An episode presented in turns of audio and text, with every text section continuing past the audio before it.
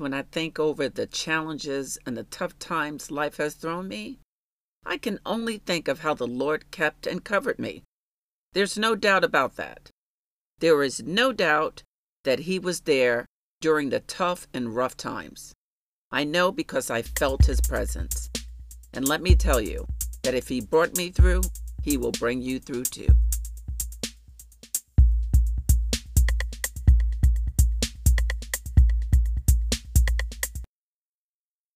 Hello, everybody. This is Sharon from In Sharon's Heart, and welcome to today's devotional for Thursday, March 8th, 2018, which also coincides with my latest In Sharon's Heart blog post.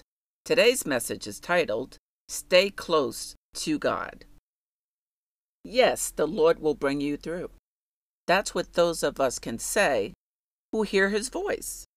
It's about being in tune with Him and keeping the lines of communication open to do that is crucial to self development.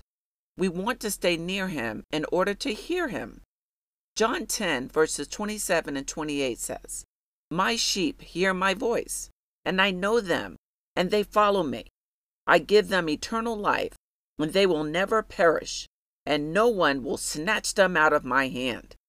That's John 10, verses 27 and 28.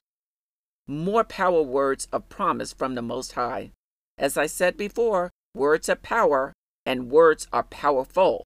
Don't let anyone tell you otherwise.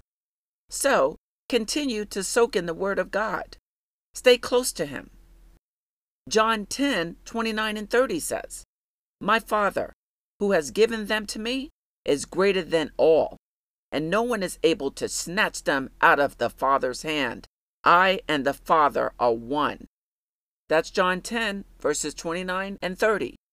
Powerful words, everybody. Powerful words. It's about staying close to the Lord. And watch what He does in your life. Be encouraged in that, everybody.